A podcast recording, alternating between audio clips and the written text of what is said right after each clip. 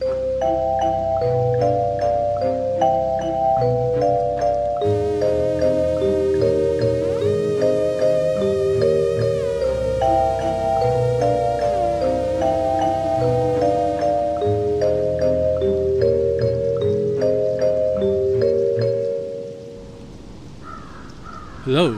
and welcome to the Happy Halloween podcast.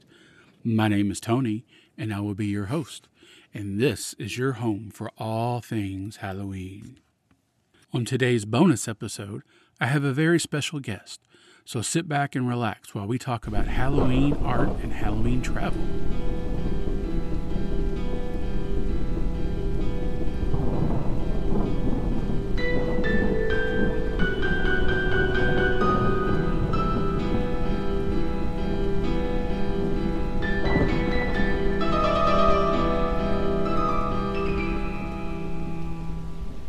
All right, spooks and creeps, I have a very special guest for you today. She is a creator, podcaster, travel buff, and most importantly, a Halloween enthusiast. We have the host of the Halloween Art and Travel podcast, Kristen Stafford. Thanks for having me on the show, Tony. I'm so excited to talk about our favorite thing tonight with you. It is my pleasure. Okay, Kristen, so on your website, you describe yourself as a Halloweenist. What exactly to you does that mean? So, when I was putting together my podcast, I, I wanted to give myself a job title, right? Because all my life I've worked in corporations where my employer gave my gave me a job title.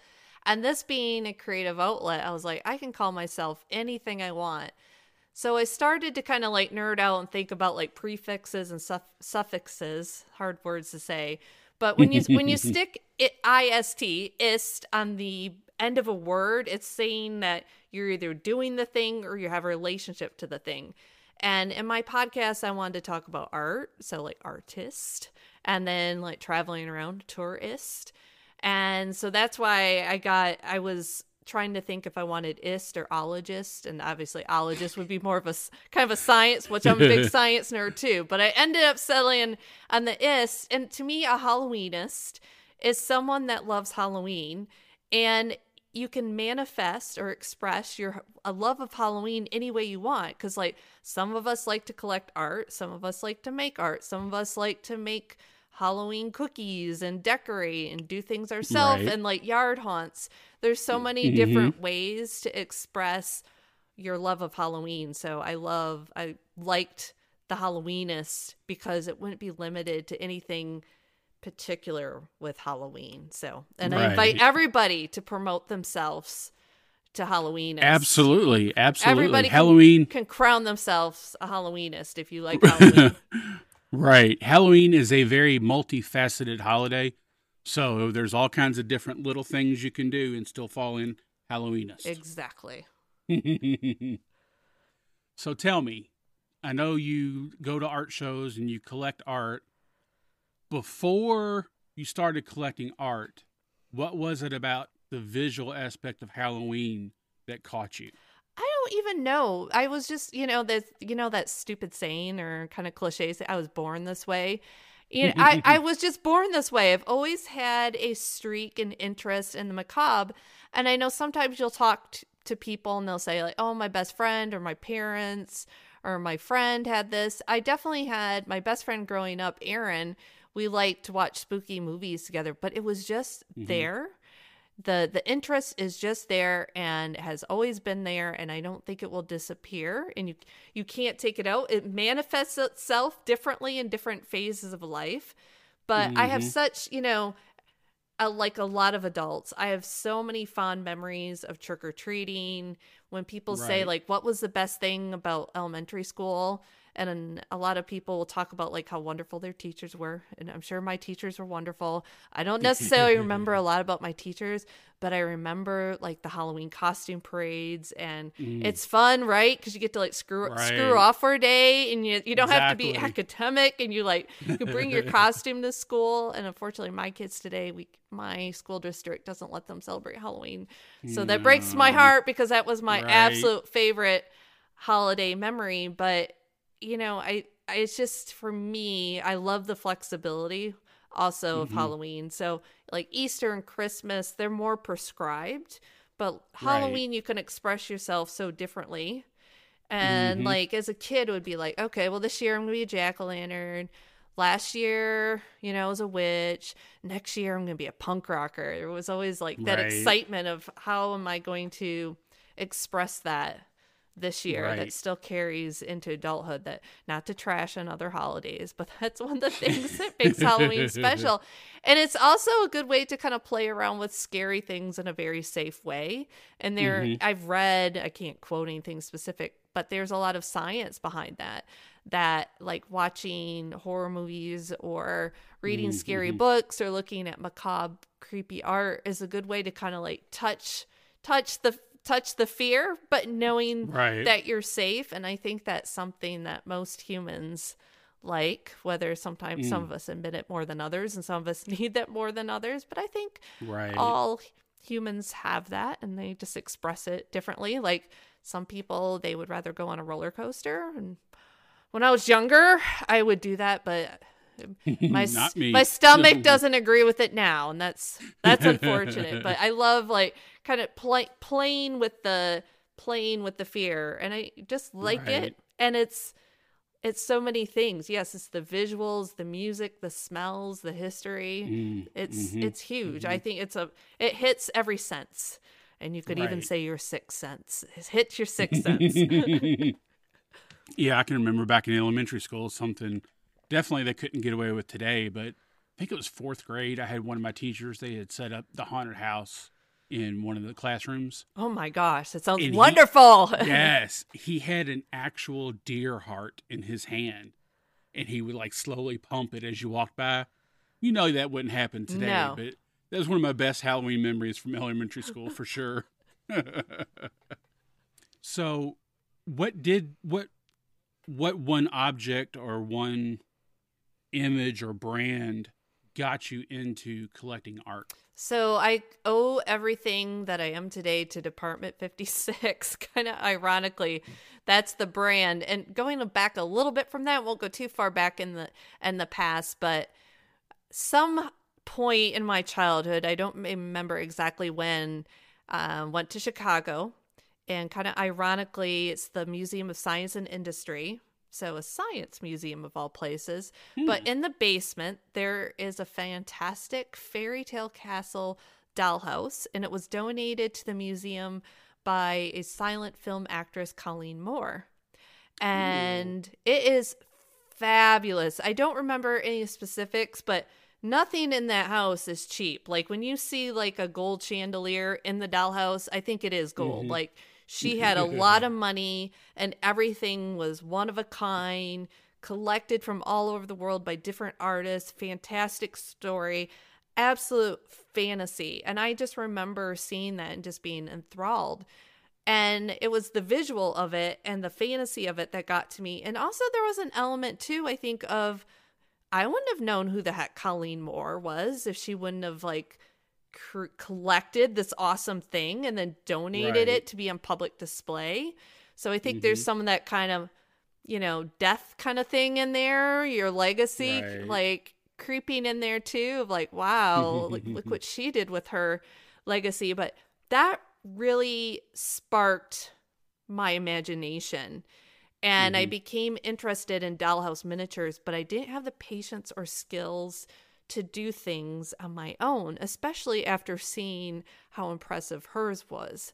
So I ended up finding Department 56 has been around forever. They make the little nice ceramic houses and they're not doll houses because mm-hmm. you can't like put furniture and stuff in there, but they light up and the Halloween ones are absolutely stunning. So I started mm-hmm. collecting those in my early 20s. And as Department 56 smartly does, they retire them. So you you know that mm-hmm. sense of urgency, you have to go Right. collect it and The FOMO. Yes, and then if you miss it, then you have to go on the in the secondhand market to find them. So Right. I was having a lot of fun. This was back in the early 2000s. eBay was a lot more ex- I still love eBay, but it was like new and shiny. Back then, mm-hmm. but I would go on eBay to see how much the houses I had were worth. Mm-hmm. And I was on there to see what I was missing out. Like, oh, what what kind of pricing can I get on the spooky tree I don't have? and somehow Right. in my searches doing that, I started stumbling upon one of a kind Halloween art. And it was mm-hmm. just like a awesome natural progression from me. I've always liked art and I took a little bit in high school and I've done like a little bit of crafts and stuff, but not like anything serious. So I've always like had an interest in it. But mm-hmm. between looking for the Department 56 stuff and then starting it to run into original art on eBay, that that was it. And back in those early 2000s, most artists, you know, there wasn't social media was probably MySpace back then. I don't remember. I wasn't on social media that but you it's not like it is now where you go on Instagram and you can find a lot of cool art. It was eBay is where you went. And I remember the first piece I bought was from Carolee Clark and it's a wood trick or treat bowl. Now it's nice. I don't actually use it because it's like hand. I think it's like uh, I think she gets a lot of her stuff, the raw materials from Amish. So it's like a well made, beautiful wood bowl, and then she painted and very. She's so precise. Like there isn't a brushstroke out of place. Bright, vivid Right. colors, and it has witches and jack o' lanterns on it. And I ordered that, and then that was it. Like I was in. I was like, Down. It's all downhill well, from yes. and like I still I have the Department 56 houses today and I I hate to say this but my collection on those is kind of full.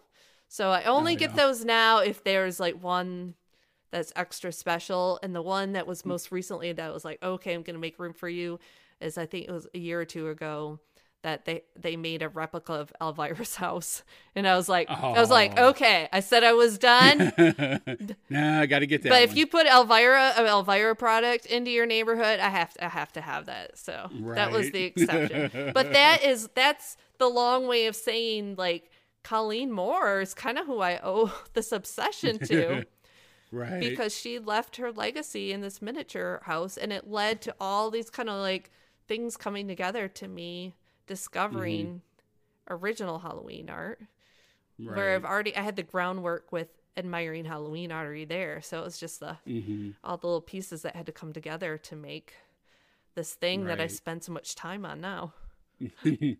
As an artist myself, I've I've heard of this whole thing about you know people getting their start on eBay. That never would have occurred to me. Because for me, I guess eBay has always been this reselling of mass marketed items. I never would occur to me to sell something original. yeah, well, on in the old days there wasn't there wasn't Etsy yet, and like I said, most Right. artists didn't have they didn't have their own social media yet, and they didn't have their Mhm. websites. So at this point in time, I think most of them were selling at art shows, right? So they were limited to their local area. Mhm. How sad. Right. so you mentioned art shows. Um, I know from listening to your podcast that there are several bigger named, um, and they're escaping me right now. I'm sure you can say them off the tip of your tongue. How did you find those? Well, so I used to work for Cisco, hmm um, which is their headquarters is based out of San Jose, California. And somehow, probably I was on eBay looking at art, and probably someone had put, put in their listing that they were a Halloween and Vine artist. So I don't know the exact year, but I know it was back late 90s. There was a no, see, this is all my Like, memory I think it was Madonna Estates, but don't quote me on this because I didn't. I didn't study all the history. There was there was a winery in California that started a simple Halloween art show, and they literally put tabletops on wine barrels, and it grew and Oh. grew.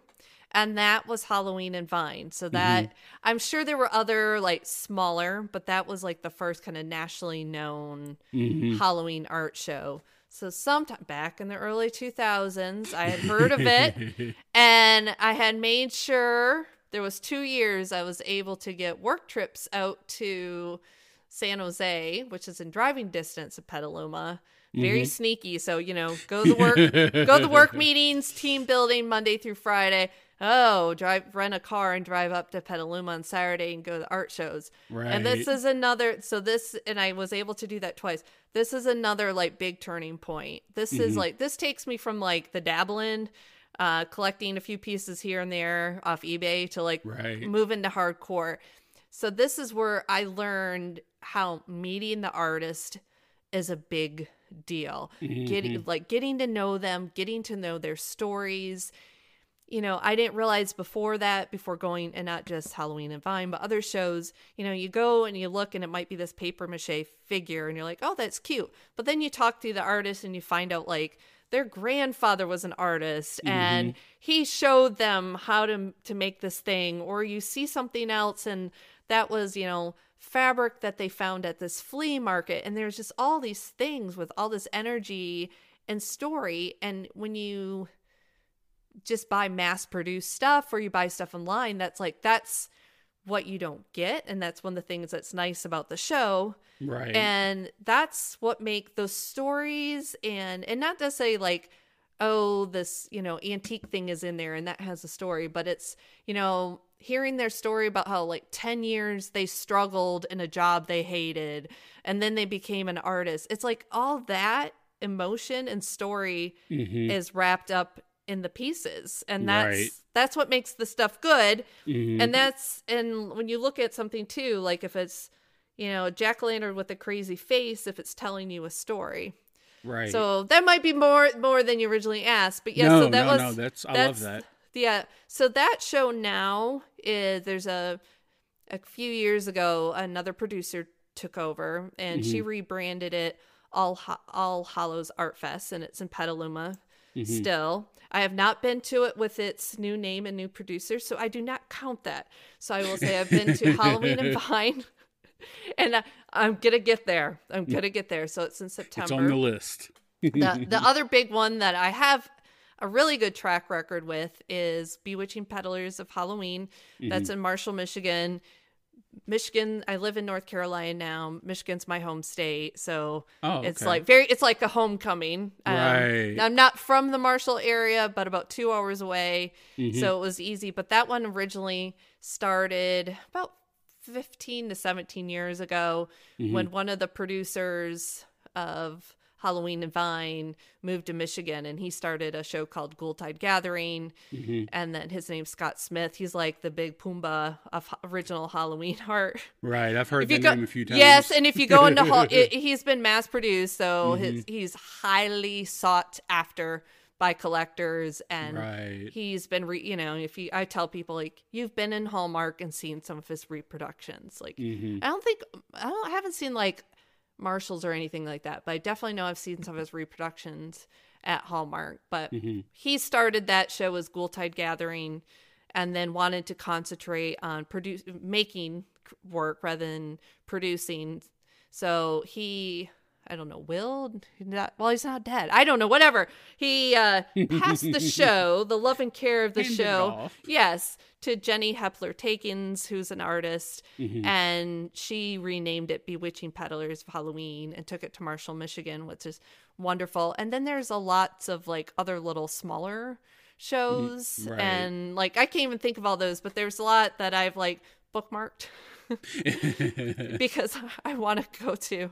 And unfortunately, before COVID, there was a few more. There was um, Spirits of Sanford in Florida, which they were going to rebrand Spellbound, and I hope that they come back. Um, Hullabaloo was in the Seattle, Washington area. And then there was another one in Georgia, then the name slipping me.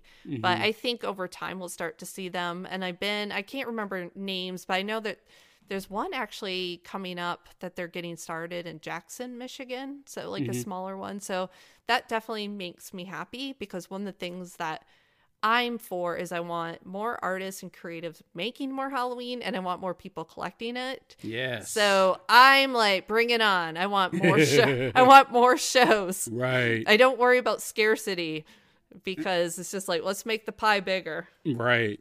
I'm hoping 2024 is going to be the year that we really start going back to normal. This year, we're kind of getting there, but COVID is really in the background now. So hopefully next year things will really take off. Yeah, I agree.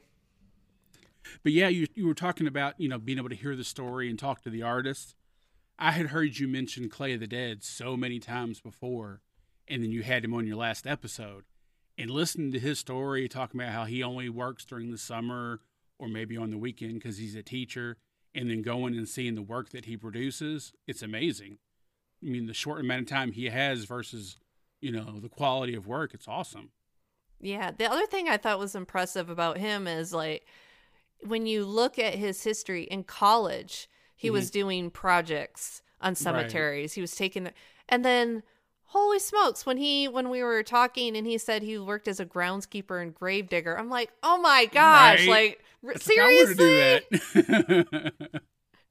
like you are the you are the like your cemetery cred runs deep when you've right. like like you've actually worked it's not that you just like them and create graven images based on what you've seen in cemeteries, but you actually were involved. Like right. you got the your hands process. dirty, literally, and the whole yeah, the whole process. Yeah, uh, I thought about him today. Me and my wife and my mother-in-law, we went to a cemetery in Frankfort, Kentucky. Beautiful cemetery, and I was standing there doing a sketch, and I was using newsprint, and I had pastels with me, and I looked at some of these really old tombstones. I'm like, I want to do a rubbing, but he said that you're not supposed to anymore, so I guess I won't. I guess I just have to draw it. right. Take a picture. Right. Well, I did that. I Dang. Did that. he he was in there talking to me. Yeah. so you mentioned that you went to Petaluma for the All Hallows art show. Was that your beginning of your love for travel, or did you love to travel before that? Well, I love loved to travel since I was like a teenager. Uh, that kind of kicked off though. So I, I do do normal travel, but I love doing like spooky travel and travel related to acquiring art or mm-hmm. like that's the best like going to one of the halloween art shows but even when we go on a family trip and I will say, like, my husband and sons are not on board with this, but it can be like the most mundane family trip. I'm like on Atlas Obscura, Roadside America, looking up to see, like, is there anything? There's got to be something weird. And then it's like, well, we're going to be here. So I'm like, put in the city name plus oddities. and, or, you know, we're going to a certain city. So I'll put in city name plus historic cemeteries. Right. I just yeah, so it's always on. even it could be to Orlando for like Disney or something, and I'm like always like oh, and it does not. And this is any season. It's not limited to spooky season. Right. I'm always like oh. like what kind of creepy stuff might be here and that can be like the most fun stuff when you travel in the fall it's like kind of just all there it's served up for you on a platter mm-hmm. but when you are on a on a road trip going to see your parents in Michigan from North Carolina and you're like you look and see that there is a really cool cemetery in Dayton, Ohio that you can pretty much make on the way. Right. You know, that's that's a win. There you go. Yeah. That's a win. Yeah, every town has its dark side, so there's always something yes. hiding that you can find. Yes. what is your favorite spooky spot that you've ever been to? So I this is really hard, so I, I had to think about this. So I'll give like and and this maybe depending on my mood I would change, but today I'm going to tell you about two. So I think the top destination would be Hudson Valley slash Spooky Hollow, New York. So there is a thing in the Hudson Valley that they do in the fall. I just said I like to do things all year, but okay. So this these my example is a is an in spooky season thing. But they do the great jack o' lantern blaze, oh. and oh my gosh! So I don't. It was been a few years, but the lights, the music, mm. and the the jack lanterns are real, right. and it's just incredible, and the artistry and the sheer amount and how big it is. Mm-hmm. It's magical, and you have like that. You know, I could say this because I live in in in the South now. The South is not that great. Like further north is cooler right. for Halloween because you, you got to get the colors yes. and you got to get that crisp so you're out in that crisp, cold air and you're just looking at these stacks of jack o' lanterns and they're like up in these big, huge mm-hmm. trees. Mm-hmm. And you're thinking, like, how did they do that? And I know a few years after we went to that great jack o' lantern blaze. I was in somewhere in Western North Carolina, and they said it was like a jack o' lantern display, and we went, and they were artificial, and I Oh, can no. understand how much work and how expensive it is to do Right. Real pumpkin and you it's hard to keep them for multiple weekends if you have more and more tourists. But i'm like i was just i was like mm, no. No. like i can't do it. After you go to a show like that and you see the real thing. So that was phenomenal. And it's nice because it's like totally family friendly. It's not scary. You can get anyone to go. My other thing that comes to the top of my list so i love the winchester mystery house Oh yeah. we could t- and we could in San Jose, California. We could talk about that for days. that is I don't care what season that is and I think to me that house has something for everyone. Right. Like if you like spooky stuff, you got that angle. If you like weird architecture, you got that. You like California history. I think eh, there's you can look at mm-hmm. it a lot of different Right. ways. So it's awesome no matter what time of the year you go. But when you go and they have their Halloween, and I forget what they call it, but when it's decorated for Halloween, mm-hmm. they could, all they would really need to do is just put some candles and walk through it at night. And that would be an awesome experience. But the, everything from like the ticket buying process, they have everything kind of timed nice so you don't have to wait in a long mm-hmm. line. You're entertained. I don't know if they call them actors, but their tour guides are like dressed up and they're just very professional. And the artistry and skill as you as the the scenes as you walk through the house mm-hmm. are just second to none. And i don't know if it was something just for the year i was there but when i was there they had after the tour you went out in the front yard of the house and they had a light show where they projected onto the house and they were like there was like music and like skeletons and they made it look like the house burnt down just with like oh. projecting lights onto the house that was incredible and that's like one of those things too where i'm like okay now that i've seen that like other places you know you got to step right. it up That, so that lifted the bar a little bit higher. yes and the year i was there also you know christine mcconnell is like she's like probably like the second halloween queen. I think my favorite halloween queen is elvira. She's number two. But that was the year she had made a gingerbread house that looks like the winchester mystery house and it was in the lobby and that was like oh wow. incredible also. So that place yeah. And like of course they got like the awesome gift shop Right. and the story and so those are my top two outside of like going to get halloween art as far as destinations Yeah, unfortunately, we don't travel too much right now, but you know, down the road, we're hoping to. But my wife definitely wants to go to New Orleans during Halloween. oh that's a good one too And I would love to go to Salem, but it, not necessarily at Halloween. Yes. I know it'd be jam packed. But those are our two main places, and then small stuff like you know going to Baltimore to go to uh, Poe's grave, or DC to see the staircase from The Exorcist. You know, small little things like that on the way. yes and yeah there's a lot of exploring i wanted edward gorey's house is oh high yes, yes, yes, yes. on my list. And I know I've heard I, I I've looked it up. I haven't looked it up recently, but it, I've heard it's kind of in the middle. It's of nowhere, so you have to Mm-hmm. kind of you'd have to plan like a bigger road trip, but there'd be a lot of like spooky stuff you could see on the way. Right. The place that I haven't been in a long time that I want to get to is Philly. Philly has the like Mütter Museum Oh yeah, I and forgot about that. when you get on Instagram, there's just a lot of spooky Halloween artists that are in the Philly Mm-hmm. area. So I just I think it's a hotbed, Right. and um, I know they have some like really cool cemetery. Any historical big city like that too is gonna have some awesome rock and cemeteries. Probably some good ghost tours. Mm-hmm. oh, so gotta be yeah. um, ho- yeah, um, that one's high. That's on my to Mm-hmm. do list soon. I hope. I don't know What next year, a year after that. Right. What's on the very tippy top of your to do list for for travel? Well, I think I actually I'd have to say probably Philly Yeah. because that's the one. Yeah, I haven't I haven't been in so long.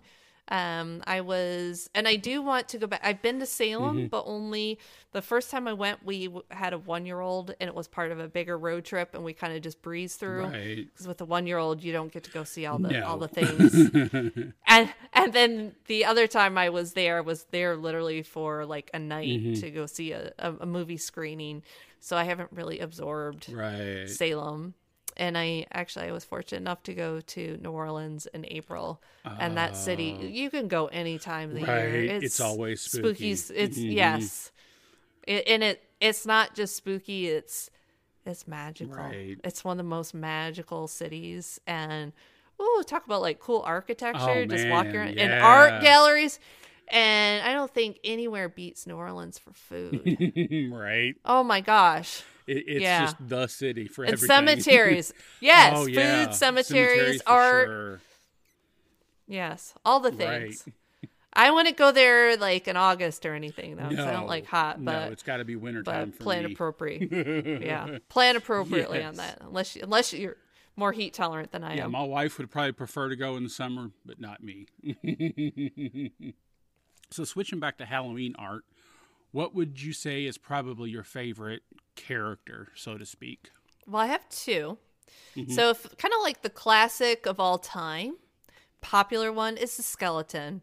Mm-hmm. Like he's just, you know, he's he's death. It's got you got the skull. He's always in style. You think about like I think it's is it the Silly Symphony is like the Disney Yeah, cartoon. mhm, yep. Like, what do you think? I don't know. When I think about that, when I picture that, is a crazy dancing skeleton. So Mm-hmm. It's been around forever and that is not trendy. Like you will always have skeletons associated to halloween. Right. so i call that my classic favorite. My more kind of modern favorite is a mourner. And it's something that is not as easy to find when you're looking mm-hmm. at halloween art but there are artists that are doing like dolls and um, paper mache figures of mourners, and like two that come to mind. So Stacy Walsh of uh, the Good Wife, she does a lot of yeah. She'll do not necessarily even humans, but skeleton faces. And there we go, skeletons again, or or birds of and of dolls that are dressed in Victorian mourning attire. Oh. And then uh, Dustin Poche is a doll artist. He's Mm-hmm. done a couple of um, dolls that are dressed in mourning attire. And specifically with that mourning attire, it goes back to that Victorian mourning, Mm-hmm.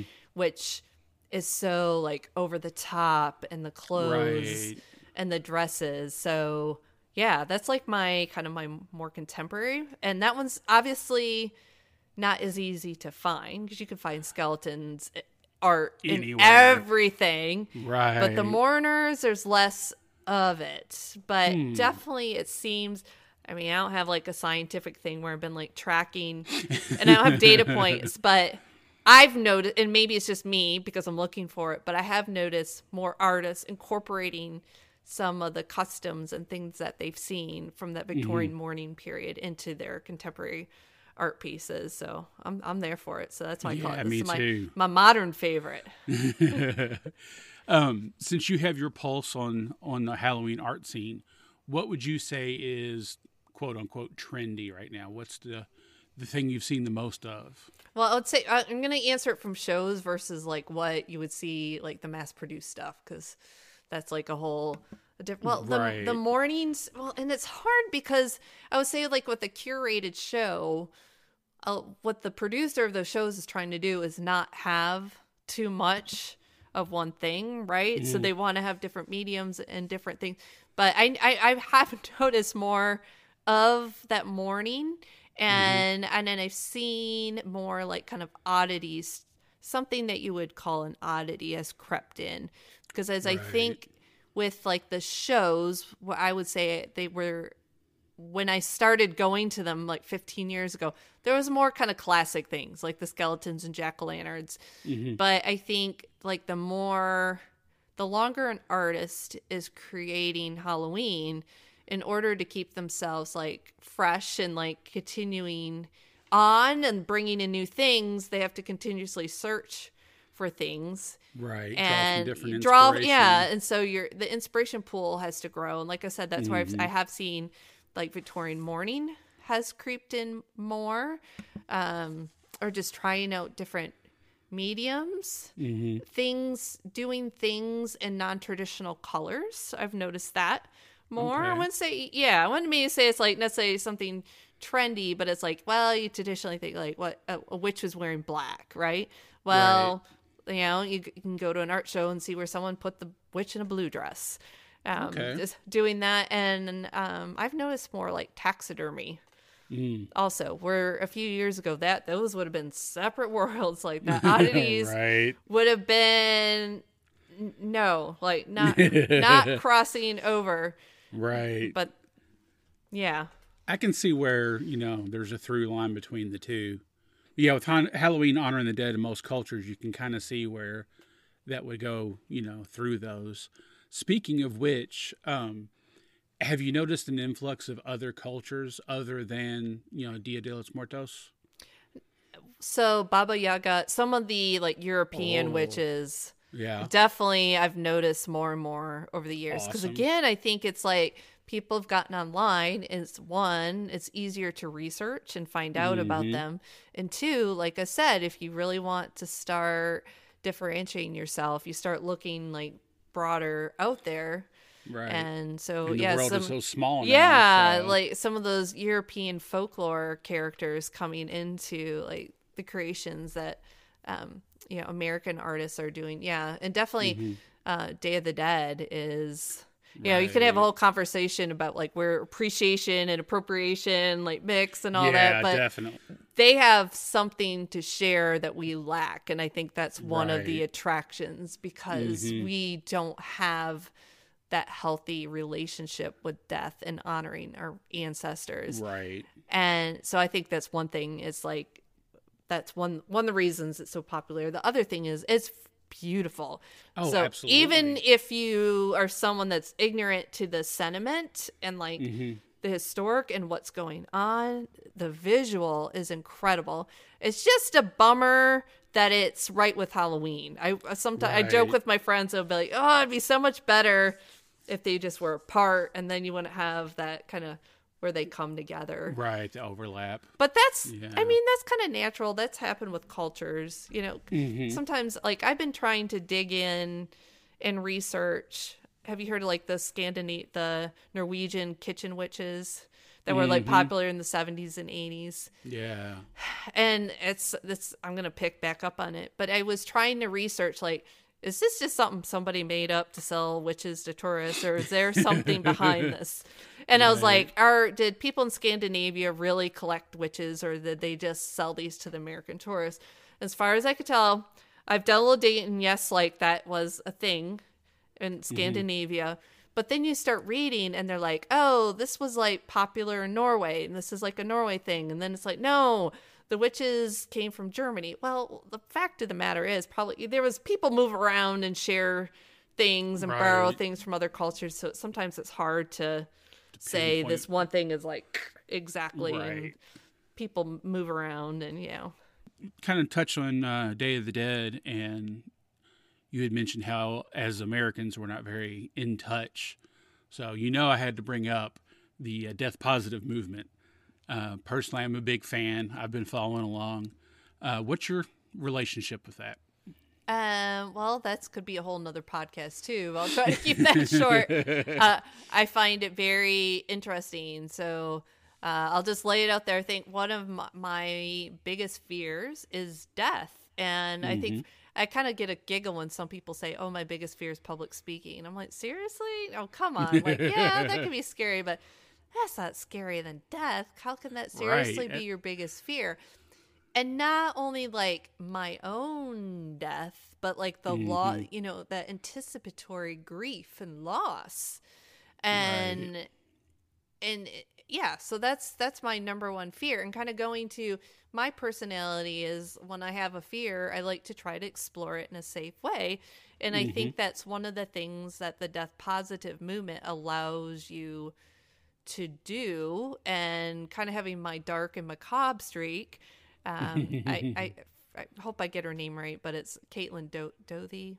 Am I- Doughty. Yeah. Uh huh. And I can't remember. You know her books. I, ha- I have to look them up. Mm-hmm. I've read all of I've them. read her books. I've listened to the audiobooks, and I know I Mhm. know there's some things that she says to some people are controversy controversial, but for me that was like she kind of took from just kind of this morbid curiosity and thoughts Mhm. and really helped me introduce me to death positive and then obviously has Mm-hmm. she has a great website and she did the mortals market where she had different death positive artists and creatives lined up. So I'm I'm for it. I think it's something that everyone should think about. I've participated in like a death meditation. Actually, I've done a couple of those. I know what a death Really? doula. Yeah. Nice. So the one the one I did. So we live near Pittsboro, North Carolina, and actually after right they schedule it right around Dia de los Muertos, and it's called Death Fair.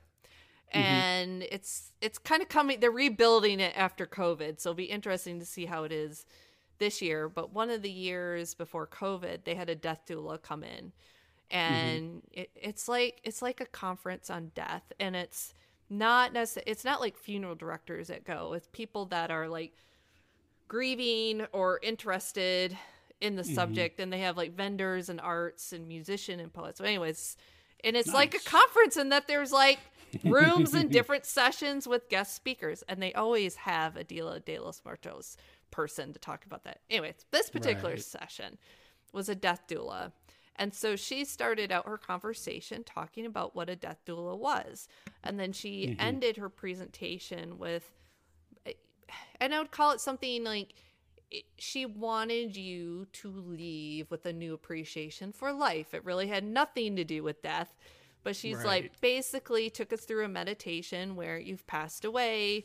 What do you want your legacy to be? Like, what are you kind of looking back on your life? And it was someone coming into that that doesn't have any familiarity with the death positive movement might think that was weird. But you walk I walked out like, yeah, like here's the Right. things I want to do. Was like the total opposite of what some people would think. And the second death meditation I did, um, that was a death do I forgot it I think it was like Atlas Obscura. Someone had a class and it was over Zoom during the worst of the pandemic. And so it was people from all over the United States. And that death doula did a death meditation based. So she took you through pa- your death, passing away, where you ignored death and fought it and didn't prep. and then she contrasted it with like a positive experience where you were guided and yeah and, and that was great and actually i was like i'm not an artist but i was like i doodled some pictures during it and she talked Oh, about yeah. like who do you want to be with you be with you there and yeah so that that's my experiences with it but i Mm-hmm. i think it it's not necessarily you don't have to if you love halloween doesn't mean you're necessarily interested in the death positive movement but for me right. they fit together. And like i said i think that goes with that. Something kind of scares me sometimes. Mm-hmm. I can't say every fear i've had but it's like sometimes i try to figure out how to interact with that fear in a safe way. Like even like snakes. Like i don't I'm not totally comfortable with them but there there's a local guy here that tries to he loves snakes and he tries to like demystify snakes. And he mm-hmm. posted that he was going to be at a neighborhood park with his pet snake and you could go see it.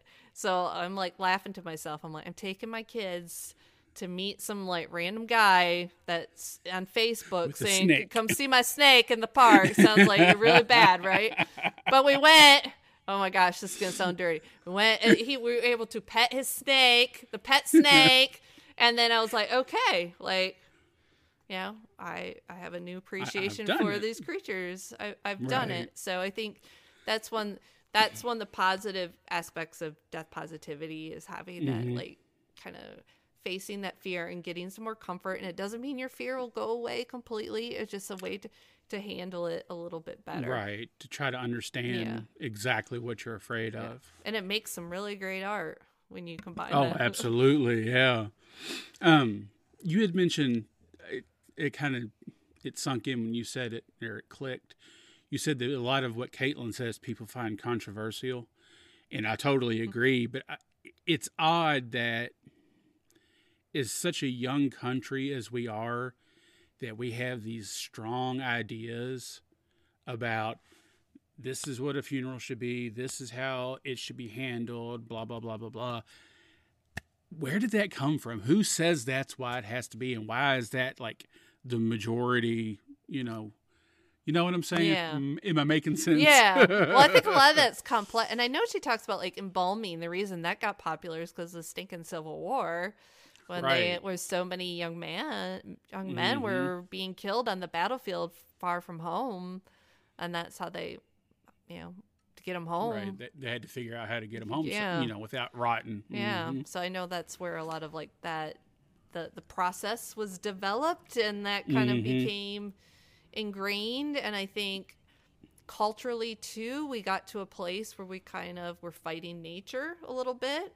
Mhm. and and now i think with like the green movement people are like hey we don't like have to use all these chemicals or like hide things. We can kind of let's go back to how nature is a little more. So i think it's like very complicated why how Yeah, the things it is. how yeah there isn't like one thing it's like all these things of why things are the way they are that's why sometimes why things are so hard to change because there was like there's a Mhm. hundred reason behind all the traditions and Right. you have to kind right. of tease all those apart to make a change. hmm True.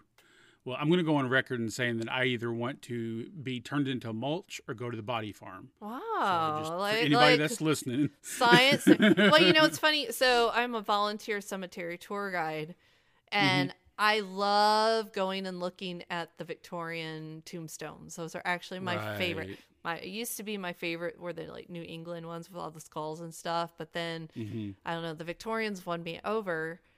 And I love going and looking at some beautiful monuments. So people assume like, oh, you must want like a really awesome monument. And I'm like, oh, I'm like, no, I'm like, I don't need anything. I kind of just either like green burial with nothing or cremated, kind of Right. boring.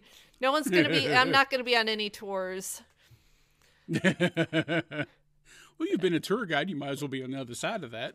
Yeah, I, I kind of thought. I, part of me said like, "Gosh, it would be cool," because a lot of the contemporary markers are really boring. I'm like, "Oh man, be They like, are. yeah." I'm like, "Can you imagine like a big granite jack o' lantern?" So sometimes I do get tempted. Yes. It would be expensive. Yeah, that's what it would have to be—a big granite jack o' lantern. right. Then probably whatever cemetery it was going to go in, it probably some of like the board members would be like, "No, we don't want some big old jack o' lantern thing in there." right. Yeah. We don't want that gaudy. yeah, it's too here. gaudy. be causing trouble. Right. Causing trouble in the afterlife. Yes. Well, Kristen, I want to be respectful of your time, so I'm going to let you go soon here. But first, you have to answer me some rapid fire. Uh oh, rapid fire. All right. Rapid fire. You ready? Sure. All right. Favorite Halloween candy? Oh, that's easy. Those peanut butter pumpkins, the Reese's peanut butter pumpkins. Any peanut butter and chocolate? Yes. Yes. Yes. Absolutely. I steal those. Re- I buy them. I pick them out of my kids' trick or treating bags. All about those. No, they know. Yeah. They know. Reese's has my heart for every Okay. holiday. Yes. Okay. Favorite Halloween movie? Oh my gosh, this is a hard one. And this is probably one where I'm gonna be thinking later. Um, oh yeah, Beetlejuice. said- Beetlejuice. I guess it's. The, I know it's not specifically Halloween, but that's that's one I have to see every year. Right. a cul- every Tim Burton movie is Halloween. And I tell people, I was just telling one of my neighbors, I'm like, she's like, I haven't seen it since I was a teenager. I'm like, watch it because I think it it ages very well. And I don't think I'm just biased. I think it honestly, it's It does. timeless. It's great. Mhm. Absolutely. Great. Alrighty. Favorite Halloween song? Um, I think it. I don't know the artist, but there. It's called The Spook Returns, and it's on my Spotify playlist. Is one, and I'll have to send that to you later. Yeah. And then it's kind of like techno. And, Oh, yeah? and and my second the runner up is Thriller. I could listen to Thriller ten thousand times and not Right. get bored of it. And I oh my god, Vincent Price, his voice. Yes. Oh, A- a- the, that's he has the best voice ever in the history of time. Mhm. That he, Absolutely. yeah, he is the king of Halloween. Yes, for sure. And for those young ones out there that might be listening, long time ago we had this thing called MTV, and they played these things called music videos. It was called music television. Imagine that. but I remember watching. They had the short version, then they had like the 11 minute version of it, and then every once in a while they play that short documentary where you saw Michael Jackson getting the wolf makeup on and everything. I loved watching that. Guess what? My- We should do that tonight after we get off this call. Yeah. There you okay. go. I'm totally Absolutely. doing it. Yes. and then last rapid fire question is what would be your favorite fall slash autumnal smell? Oh, Like apple when you stuff. smell this, you know it's happening. Oh, anything, yeah. I'm, I mean, Apples? like, yeah, a- apple things. So if I if I'm looking at like candles or soap, anything that has like an Mhm. apple scent in it. hmm Uh, I love pumpkins. I love jack o' lanterns. But as far as smells go, um, especially being a Michigander still at heart, it's oh my, that's one of the best things about fall is going to a cider barn and drinking the fresh cider and having Oh, I can apple donuts. Oh, I've heard so Oh. much about Oh, those. I've never your- had one. Put it on your list. Put it on your list. So that that is Michigan, I'm coming. that is the smell and the taste. right? Apples over pumpkins. There, I said it. Controversial. oh man. the, views expressed by Kristen Stafford are not that of this podcast. I appreciate you setting aside some time for me tonight to talk about art and travel and all things spooky. Um, if you guys have not listened to Kristen's podcast, I don't know what you're waiting for. Uh, I'll go ahead and let you give your your social medias and your websites. Oh, I, I would love to. So my website is halloweenartandtravel.com. And then I, from social media standpoint, I'm on Facebook and Instagram at, at Halloween Art and Travel. And I will admit, and because of COVID, I've been light on the travel piece, but hopefully next year I'll have more. Yes. I started the podcast like the year before COVID, and I had all these plans, and then it was like want, want, want. Right. And even this year, when I I start in the winter planning the podcast out, and COVID was still like when I was doing my initial planning was Mm-hmm. like really bad, and my kids got it, and I was like, oh, I don't know how much travel there's gonna Oh. be. So I promised, yeah. So it's coming. but I always ask my guests like what there's cool cool to do in their area. right. And then I put it in the show notes. And I have done recently. I went to New York City and I had interviewed an artist in New York. And I went back and reviewed the show notes and pulled that list and went to some of those places when I traveled. So it's there, there. you go.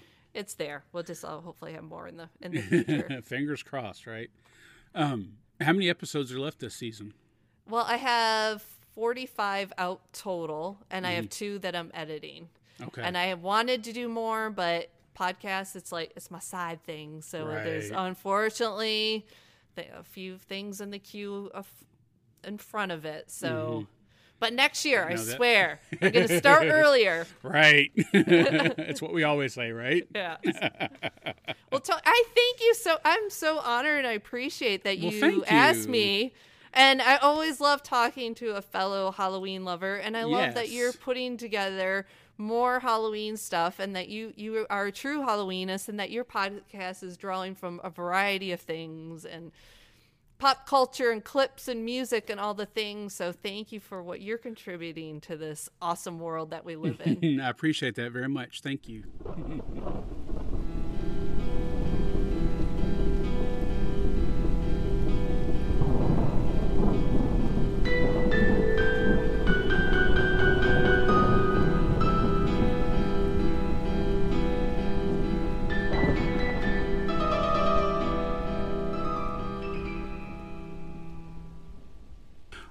right, spooks and creeps. I hope you enjoyed that interview with Kristen.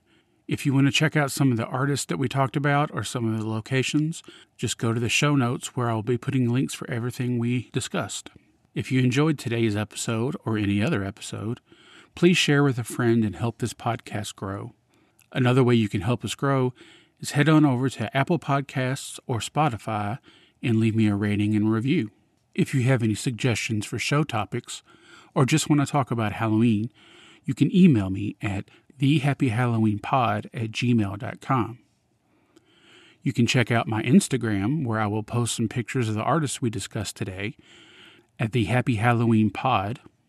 And until next time, Happy Halloween.